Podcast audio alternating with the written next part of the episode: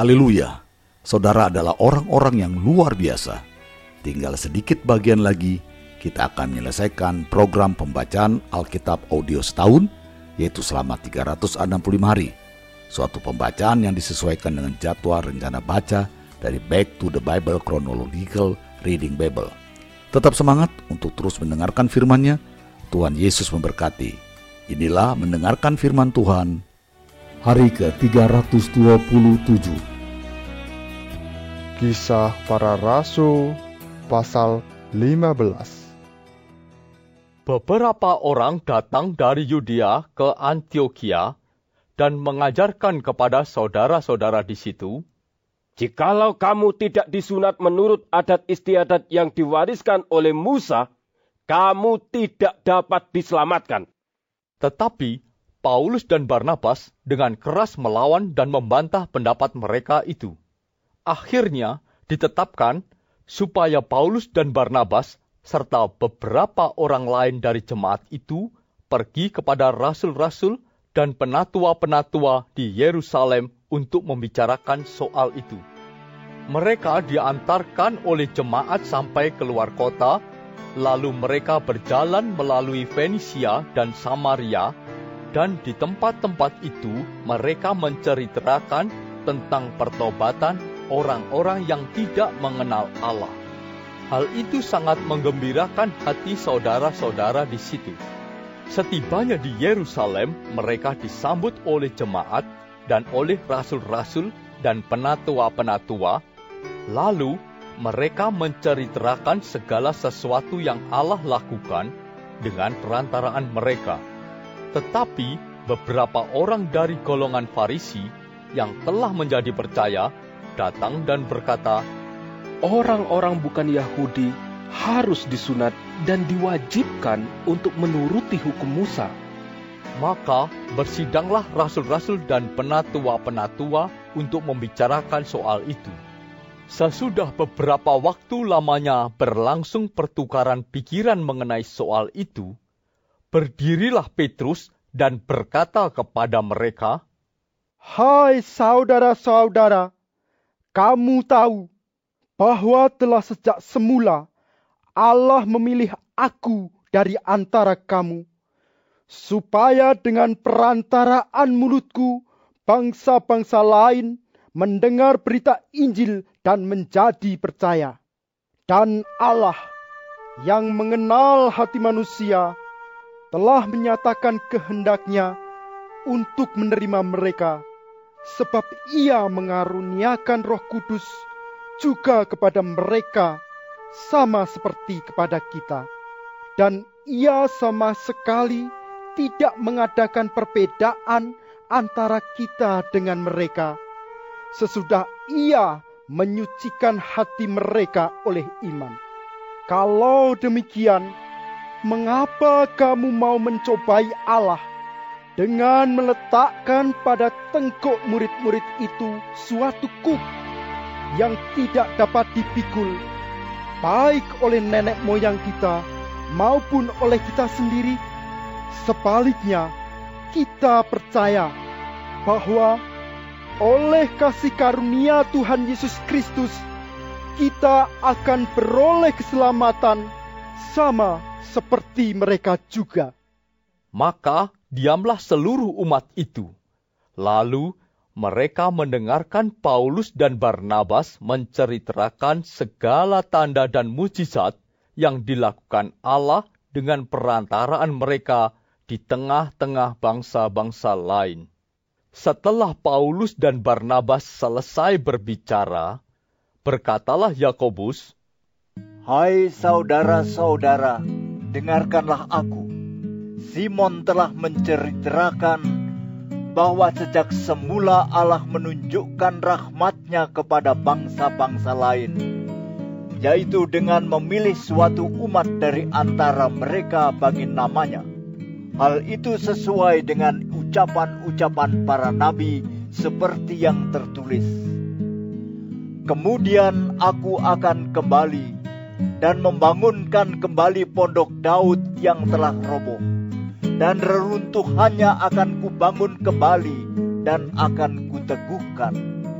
supaya semua orang lain mencari Tuhan dan segala bangsa yang tidak mengenal Allah yang kusebut milikku. Demikianlah firman Tuhan yang melakukan semuanya ini. Yang telah diketahui dari sejak semula. Sebab itu aku berpendapat bahwa kita tidak boleh menimbulkan kesulitan bagi mereka dari bangsa-bangsa lain yang berbalik kepada Allah. Tetapi kita harus menulis surat kepada mereka supaya mereka menjauhkan diri dari makanan yang telah dicemarkan berhala-berhala, dari percabulan, dari daging binatang yang mati dicekik, dan dari darah. Sebab sejak zaman dahulu, hukum Musa diberitakan di tiap-tiap kota, dan sampai sekarang hukum itu dibacakan tiap-tiap hari Sabat di rumah-rumah ibadat. Maka rasul-rasul dan penatua-penatua beserta seluruh jemaat itu mengambil keputusan untuk memilih dari antara mereka beberapa orang yang akan diutus ke Antioquia bersama-sama dengan Paulus dan Barnabas, yaitu Yudas yang disebut Barsabas dan Silas. Keduanya adalah orang terpandang di antara saudara-saudara itu. Kepada mereka diserahkan surat yang bunyinya, Salam dari rasul-rasul dan penatua-penatua, dari saudara-saudaramu kepada saudara-saudara di Antioquia, Syria, dan Kilikia yang berasal dari bangsa-bangsa lain. Kami telah mendengar bahwa ada beberapa orang di antara kami yang tiada mendapat pesan dari kami, telah menggelisahkan dan menggoyangkan hatimu dengan ajaran mereka. Sebab itu, dengan bulat hati kami telah memutuskan untuk memilih dan mengutus beberapa orang kepada kamu bersama-sama dengan Barnabas dan Paulus yang kami kasihi, yaitu dua orang yang telah mempertaruhkan nyawanya karena nama Tuhan kita, Yesus Kristus. Maka kami telah mengutus Yudas dan Silas, yang dengan lisan akan menyampaikan pesan yang tertulis ini juga kepada kamu. Sebab adalah keputusan Roh Kudus dan keputusan kami, supaya kepada kamu jangan ditanggungkan lebih banyak beban daripada yang perlu ini. Kamu harus menjauhkan diri dari makanan yang dipersembahkan kepada berhala, dari darah, dari daging binatang yang mati dicekik, dan dari percabulan. Jikalau kamu memelihara diri dari hal-hal ini, kamu berbuat baik. Sekianlah, selamat. Setelah berpamitan, Yudas dan Silas berangkat ke Antioquia. Di situ mereka memanggil seluruh jemaat berkumpul, lalu menyerahkan surat itu kepada mereka. Setelah membaca surat itu, jemaat bersuka cita karena isinya yang menghiburkan. Yudas dan Silas, yang adalah juga nabi, lama menasihati saudara-saudara itu dan menguatkan hati mereka. Dan sesudah beberapa waktu keduanya tinggal di situ, saudara-saudara itu melepas mereka dalam damai untuk kembali kepada mereka yang mengutusnya. Tetapi Silas memutuskan untuk tinggal di situ. Paulus dan Barnabas tinggal beberapa lama di Antioquia. Mereka bersama-sama dengan banyak orang lain mengajar dan memberitakan firman Tuhan.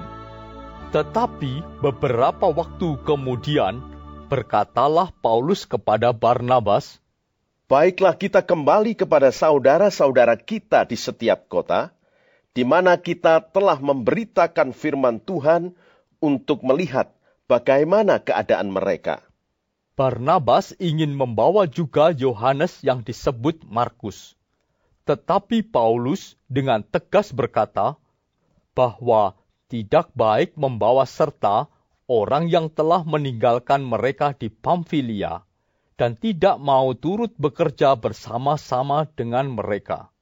Hal itu menimbulkan perselisihan yang tajam, sehingga mereka berpisah, dan Barnabas membawa Markus juga sertanya berlayar ke Siprus. Tetapi Paulus memilih Silas, dan sesudah diserahkan oleh saudara-saudara itu kepada kasih karunia Tuhan, berangkatlah ia mengelilingi Syria dan Kilikia sambil meneguhkan jemaat-jemaat di situ. Kisah para Rasul pasal 16 Paulus datang juga ke Derbe dan ke Listra. Di situ ada seorang murid bernama Timotius. Ibunya adalah seorang Yahudi dan telah menjadi percaya, sedangkan ayahnya seorang Yunani. Timotius ini dikenal baik oleh saudara-saudara di Listra dan di Ikonium. Dan Paulus mau supaya dia menyertainya dalam perjalanan. Paulus menyuruh menyunatkan dia karena orang-orang Yahudi di daerah itu.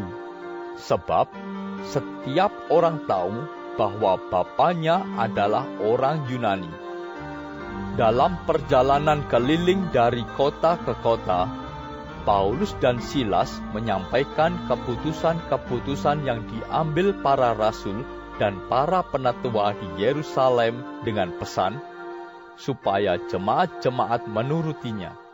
Demikianlah jemaat-jemaat diteguhkan dalam iman dan makin lama makin bertambah besar jumlahnya mereka melintasi tanah Frigia dan tanah Galatia karena Roh Kudus mencegah mereka untuk memberitakan Injil di Asia.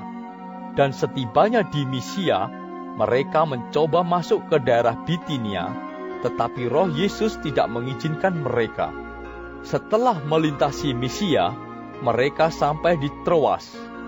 Pada malam harinya, tampaklah oleh Paulus suatu penglihatan ada seorang Makedonia berdiri di situ dan berseru kepadanya, katanya, Menyeberanglah kemari dan tolonglah kami. Setelah Paulus melihat penglihatan itu, segeralah kami mencari kesempatan untuk berangkat ke Makedonia. Karena dari penglihatan itu kami menarik kesimpulan bahwa Allah telah memanggil kami untuk memberitakan Injil kepada orang-orang di sana. Lalu kami bertolak dari Troas dan langsung berlayar ke Samotrake. Dan keesokan harinya tibalah kami di Neapolis. Dari situ kami ke Filipi, kota pertama di bagian Makedonia ini, suatu kota perantauan orang Roma. Di kota itu kami tinggal beberapa hari. Pada hari Sabat, kami keluar pintu gerbang kota. Kami menyusur tepi sungai dan menemukan tempat sembah yang Yahudi yang sudah kami duga ada di situ. Setelah duduk, kami berbicara kepada perempuan-perempuan yang ada berkumpul di situ. Seorang dari perempuan-perempuan itu yang bernama Lydia turut mendengarkan. Ia seorang penjual kain ungu dari kota Tiatira yang beribadah kepada Allah. Tuhan membuka hatinya sehingga ia memperhatikan apa yang dikatakan oleh Paulus. Sesudah ia dibaptis bersama-sama dengan seisi rumahnya, ia mengajak kami, katanya, Jika kamu berpendapat bahwa aku sungguh-sungguh percaya kepada Tuhan, marilah menumpang di rumahku. Ia mendesak sampai kami menerimanya. Pada suatu kali, ketika kami pergi ke tempat sembahyang itu, kami bertemu dengan seorang hamba perempuan yang mempunyai roh tenung. Dengan tenungan-tenungannya, tuan-tuannya memperoleh penghasilan besar. Ia mengikuti Paulus dan kami dari belakang sambil berseru, katanya, orang-orang ini adalah hamba Allah yang maha tinggi. Mereka memberitakan kepadamu jalan kepada keselamatan. Hal itu dilakukannya beberapa hari lamanya. Tetapi ketika Paulus tidak tahan lagi akan gangguan itu, ia berpaling dan berkata kepada roh itu, Demi nama Yesus Kristus, aku menyuruh engkau keluar dari perempuan ini. Seketika itu juga keluarlah roh itu. Ketika tuan-tuan perempuan itu melihat bahwa harapan mereka akan mendapat penghasilan lenyap, mereka menangkap Paulus dan Silas, lalu menyeret mereka ke pasar untuk menghadap penguasa. Setelah mereka membawa keduanya menghadap pembesar-pembesar kota itu, berkatalah mereka, katanya, Orang-orang ini mengacau kota kita ini, karena mereka orang Yahudi, dan mereka mengajarkan adat istiadat yang kita sebagai orang Rum tidak boleh menerimanya atau menurutinya. Juga orang banyak bangkit menentang mereka. Lalu pembesar-pembesar kota itu menyuruh mengoyakkan pakaian dari tubuh mereka dan mendera mereka. Setelah mereka berkali-kali didera, mereka dilemparkan ke dalam penjara. Kepala penjara diperintahkan untuk menjaga mereka dengan sungguh-sungguh. Sesuai dengan perintah itu, kepala penjara memasukkan mereka ke ruang penjara yang paling tengah dan membelenggu kaki mereka dalam pasungan yang kuat. Tetapi kira-kira tengah malam, Paulus dan Silas berdoa dan menyanyikan puji-pujian kepada Allah, dan orang-orang hukuman lain mendengarkan mereka. Akan tetapi, terjadilah gempa bumi yang hebat, sehingga sendi-sendi penjara itu goyah. Dan seketika itu juga terbukalah semua pintu dan terlepaslah belenggu mereka semua. Ketika kepala penjara itu terjaga dari tidurnya dan melihat pintu-pintu penjara terbuka, ia menghunus pedangnya hendak membunuh diri karena ia menyangka bahwa orang-orang hukuman itu telah melarikan diri. Tetapi Paulus berseru dengan suara nyaring, katanya, Jangan celakakan dirimu, sebab kami semuanya masih ada di sini. Kepala penjara itu menyuruh membawa suluh, lalu berlari masuk dan dengan gemetar tersungkurlah ia di depan Paulus dan Silas. Ia mengantar mereka keluar sambil berkata, Tuan-tuan, apakah yang harus aku perbuat supaya aku selamat? Jawab mereka, Percayalah kepada Tuhan Yesus Kristus, dan engkau akan selamat, engkau dan seisi rumahmu. Lalu mereka memberitakan firman Tuhan kepadanya dan kepada semua orang yang ada di rumahnya. Pada jam itu juga, kepala penjara itu membawa mereka dan membasuh bilur mereka. Seketika itu juga, ia dan keluarganya memberi diri dibaptis. Lalu ia membawa mereka ke rumahnya dan menghidangkan makanan kepada mereka. Dan ia sangat bergembira bahwa ia dan seisi rumahnya telah menjadi percaya kepada Allah. Setelah hari siang, pembesar-pembesar kota menyuruh pejabat-pejabat kota pergi kepada kepala penjara dengan pesan, Lepaskanlah kedua orang itu. Kepala penjara meneruskan pesan itu kepada Paulus. Katanya, Pembesar-pembesar kota telah menyuruh melepaskan kamu. Jadi, keluarlah kamu sekarang dan pergilah dengan selamat. Tetapi Paulus berkata kepada orang-orang itu, Tanpa diadili, mereka telah mendera kami, warga negara-warga negara Roma di muka umum, lalu melemparkan kami ke dalam penjara. Sekarang, mereka mau mengeluarkan kami dengan diam-diam? Tidak mungkin demikian. Biarlah mereka datang sendiri dan membawa kami keluar. Pejabat-pejabat itu menyampaikan perkataan itu kepada pembesar-pembesar kota. Ketika mereka mendengar bahwa Paulus dan Silas adalah orang Rum, maka takutlah mereka. Mereka datang minta maaf, lalu membawa kedua rasul itu keluar dan memohon supaya mereka meninggalkan kota itu. Lalu mereka meninggalkan penjara itu dan pergi ke rumah Lydia. Dan setelah bertemu dengan saudara-saudara di situ dan menghiburkan mereka, berangkatlah kedua rasul itu. Tetap semangat untuk terus mendengarkan firman-Nya. Tinggal beberapa waktu lagi kita akan segera menyelesaikannya. Sampai jumpa esok hari. Tuhan Yesus memberkati.